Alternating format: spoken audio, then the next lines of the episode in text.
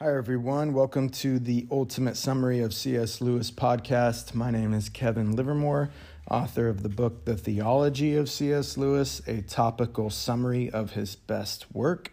I'd love for you to check it, that out. Uh, Amazon link is in the show notes. I also have a YouTube channel with short Christian controversial questions being answered. I'd love for you to check that out. Uh, rate, review, like, subscribe the book and the YouTube channel. I'd really appreciate it. Today we're going to be talking about C.S. Lewis's view on Scripture and the doctrine of inspiration. So, C.S. Lewis's perspective on Scripture came from his unique knowledge of ancient literature as a literary professional and his robust understanding of proper techniques and methods of contemporary biblical scholarship. He did not believe each sentence of the Old Testament is historically true. He says, quote, This I do not hold any more than St. Jerome did when he said that Moses described creation after the manner of a popular poet, as we should say, mythically, or than Calvin did when he doubted whether the story of Job was history or fiction.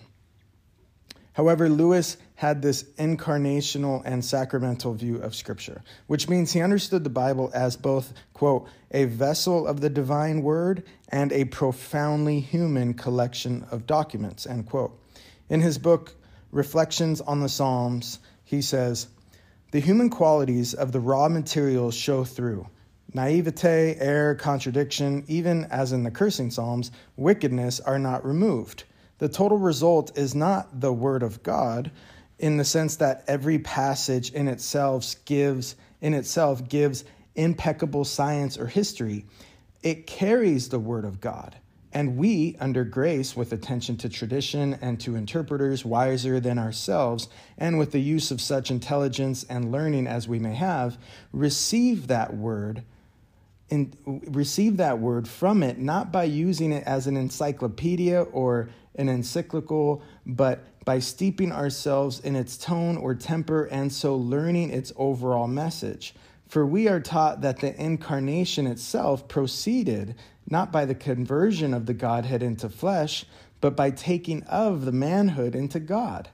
In it, human life becomes the vehicle of divine life. If the scriptures proceed not by conversion of God's word into literature, but by taking up of a literature to be the vehicle of God's word, this is not anomalous. So, this is a great summary of Lewis's view on Scripture. He is acknowledging human authors with human emotions and honesty and simply saying it isn't always, quote, the word of God in that regard. For example, if a psalm is cursing God or is doubtful of God's goodness, his provision, his faithfulness, etc., that probably isn't something that God would say about himself. However, as a literary scholar in all types of genres of literature, Lewis understood the complicated nature of the ancient writings, and he aimed to interpret them accordingly.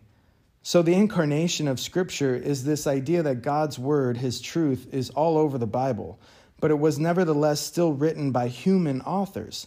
Consider what Lewis says in one of his letters I myself think of inspiration as analogous to the incarnation, as in Christ, a human soul and body are taken up and made the vehicle of deity.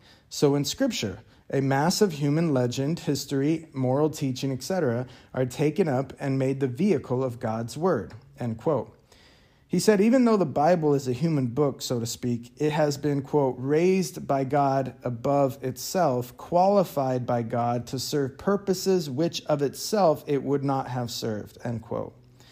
So Lewis says the Bible is not the conversion of God's word into a literature, but the taking up of a literature to be a vehicle of God's word.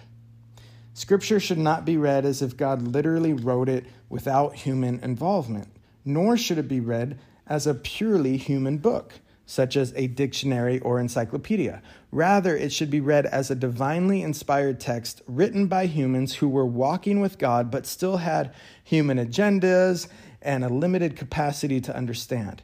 However, as Lewis noted, this collection of books, letters, poems, and narratives is the vehicle of God's Word. It is one of the formats God chose to deliver His truth to humanity. In the bottom half of the aforementioned quote from his book Reflections on the Psalms that I just mentioned, uh, Lewis is essentially saying that God did not cause humans to become robots when they were writing scripture as if they were possessed to write every detail exactly the way God would, as there are literary, cultural, historical, and sociological nuances that must not be ignored. This was one reason I trust, admire, and appreciate Lewis's view on scripture. He understands literature and doesn't interpret it as a robotically written, trance induced book like the Book of Mormon or the Quran could easily be deemed. He, he basically is saying, these people weren't in a trance with their eyes looking in the back of their heads where they had no control of their hand, just writing things in a trance controlled by God. That's not how it was. Uh, That's not kind of what happened as kind of the Book of Mormon and the Quran could easily be deemed. Lewis's sensitivity to the Bible's literary qualities is one of his greatest strengths as a lay theologian said Philip Ryken, the president of Wheaton, Wheaton College. So Lewis says the Bible did not come to us directly from heaven, like the Book of Mormon allegedly did. For he says, quote, we might have expected, we may think we should have preferred, an unrefracted light giving us an ultimate truth in systematic form, something we could have tabulated and memorized and relied on like the multiplication table. In other words, Lewis is saying, to our minds as humans, an incarnational Bible seems no doubt an untidy and leaky vehicle. But since this is what God has done, this we must conclude was best. That's what Lewis says. That's his quote directly. So, he says again, an incarnational Bible seems no doubt an untidy and leaky vehicle, but since this is what God has done, this we must conclude was best. End quote. Since the literary, cultural, historical, and sociological nuances of Scripture cannot be ignored if one wishes to interpret a passage properly, Lewis mentions how this human authorship is analogous to the incarnation of Christ. Just as the, inter- just as the eternal Christ became flesh and dwelled among us, John 1 14, God utilized human methodology and styles of literature to communicate to us. God gave us a very human book, just like He gave us a fully human and fully God Savior. For Lewis says, the same divine humility which decreed that God should become a baby at a peasant woman's breast, and later an arrested field preacher in the hands of the Roman police, decreed also that he should be preached in a vulgar, prosaic, and unliterary language. If you can stomach the one, you can stomach the other, when we expect that it should have come before the world in all the beauty that we now feel in, an, in the authorized version we are as wide of the mark as the Jews were in expecting that the Messiah would come as a great earthly king. End quote. Again, in this incarnational understanding of Scripture, Lewis is saying how all Scripture points to Christ, especially the Old Testament. This coincides with what scripture says in places such as Colossians 1:15 through 20, Ephesians 1, John 1, 1 John 1, and Hebrews chapter 1, verses 1 through 3, which says, In the past, God spoke to our ancestors through the prophets at many times and in various ways, but in these last days, He has spoken to us by His Son, whom He appointed heir of all things, and through whom also He made the universe. The Son is the radiance of God's glory and the exact representation of His being, sustaining all things by His powerful word. After he had provided purification for sins, he sat down at the right hand of the majesty of heaven. Truly, Christ is the lens through which we interpret and understand the Old Testament. For Christ is the one who made the universe and holds it together and is the exact representation of God's being, as Colossians 1 and Hebrews 1 say. So, we look to Christ whenever we have doubts or need help determining God's nature or character. We also look to Christ for determining the importance of an Old Testament event being historical or mythical, or if it matters at all in light of Christ. For example, Lewis argues Job, Esther, and or Jonah do not have to be historical in order for the larger truth to be conveyed.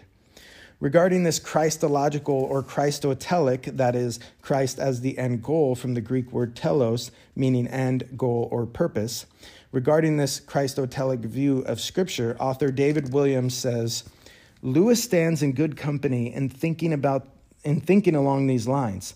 The good teachers from which Lewis learned this hermeneutic are undoubtedly Aquinas, Bernard of Clairvaux, Augustine, Origen, and Irenaeus, not to mention the apostles and Christ himself. In short, Lewis is standing within the mainstream tradition of pre Reformation theological interpretation. But Lewis is not simply striking a traditionalist posture. Like a scribe trained for the kingdom, he is prepared to bring forth treasures new and old. By positioning himself within the grand tradition of pre modern theological interpretation, Lewis frees himself to follow his highly attuned modern literary literary critical instincts regarding the historicity of much of the Old Testament while simultaneously upholding a robust belief in the historicity of the incarnation and a vital theological hermeneutic. End quote. So David Williams believes this to be true because of what C.S. Lewis says in his book, The Weight of Glory, rather a speech as it was originally um, given at a church near Oxford University. But uh, Lewis says the Christian story is like watching something come gradually into focus. First, it hangs in the clouds of myth and ritual, vast and vague. Then it condenses, grows hard, and in a sense small as a historical event in first century Palestine.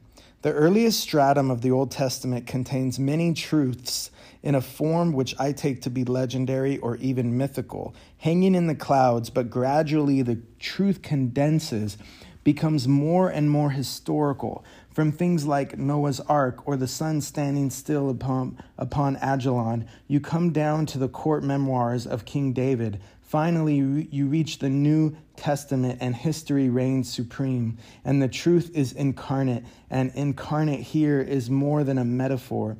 It is not an accidental resemblance that, that what, from the point of view of being, is stated in the form of God became man, should involve, from the, but from the point of view of human knowledge, the statement myth become fact or myth became fact. End quote. By, by this, Lewis does not mean everything in the Old Testament is myth and or historically untrue and inaccurate. He is simply using a few words to describe the overarching theme of how he generally interprets the historicity of the Bible as a whole. It seems Lewis would take a case by case approach or a specific chapter and verse approach when determining what events were true and what were only pointing to a larger truth. For example, Lewis said, As Christians, we still believe, as I do, that all Holy Scripture is, in some sense, though not all parts of it in the same sense, the Word of God. End quote. Along these same lines, when asked about Jonah in the Old Testament, Lewis responded in a letter to Corbin Carnell dated April 4th, 1953. There seems to be an almost equal objection to the position taken up in my footnote and to its alternative of attrib- attributing the same kind and degree of historicity to all books of the Bible. You see, the question about Jonah and the great fish does not simply turn does not turn simply on intrinsic probability. The point is that the whole book of Jonah has to me the air of being a moral romance a quite different kind of thing from, say, the account of King David or the New Testament narratives, not pegged like them into any historical situation. In what sense does the Bible present the Jonah story as historical? Of course, it doesn't say this is fiction, but then neither does our Lord say that the unjust judge, the Good Samaritan, the prodigal son are fiction. I would put Esther in the same category as Jonah for the same reason. How does a denial, a doubt of their historicity lead logically to a similar denial of New Testament miracles? Supposing, as I think in this case, that sound critical reading that sound critical reading revealed different kinds of narrative in the Bible. Surely it would be illogical to suppose that these different kinds should all be read in the same way. This is not a rationalistic approach to miracles, where I doubt the historicity of an Old Testament narrative. I never do so on the ground that the miraculous as such is incredible. Nor does it deny a unique sort of inspiration. Allegory, parable, romance, and lyric might be inspired as well as chronicle. I wish I could direct you to a good book on the subject, but I don't know one. End quote. So the bottom line is that for Lewis, without the incarnation of God in Christ, in Jesus of Nazareth, pointing us to all truth, it would be difficult to rely on the historical authenticity of every event described in the Old Testament. And I would argue it would not even matter. For if the incarnation never happened, then the contemporary Jewish understanding of the Torah and the whole Old Testament for some is justified. For Lewis, Christ is one of the primary lenses, so to speak, we use to see the to see and interpret the Old Testament. So we view the Old Testament and see it and interpret it through the lens of Christ. It is important to note Lewis did not have a negative view of Scripture by any means. He placed a very high importance on biblical truth for Christian discipleship and maturity. He thought of Holy Scripture as, quote, the supreme authority for faith and practice, and how reading the Bible had life giving influence for the Christian, end quote. In Reflections of the Psalms, Lewis says Scripture is, quote, holy, inspired, and the oracles of God. So it is important to understand that the context of what some may interpret as Lewis's harsh criticism scripture of scripture. Lewis was not a critic of scripture like the liberals of his day. He was so anti-liberal that the liberals accused him of being a fundamentalist, to which he replied, I have been suspected of being what is called a fundamentalist. That is because I never regard any narrative as unhistorical simply on the ground that it includes the miraculous. Some people find the miraculous so hard to believe that they cannot imagine any reason for any acceptance of it other than a prior belief that every sentence of the Old Testament has historical or scientific truth. But this I do not hold. So, Lewis did not see himself as a fundamentalist or a liberal for he, quote, occupies that sparse territory between fundamentalists and modern critics that is continuous, contiguous to, but does not coincide with evangelicalism. On those same lines, Lewis's doctrine of Scripture is not merely adjacent to, but often overlaps with evangelical theology. One area where evangelicals surely agree with Lewis in his views is that we should read Holy Scripture on its own terms fully submitting to its authority and completely surrendering to God's will for our lives.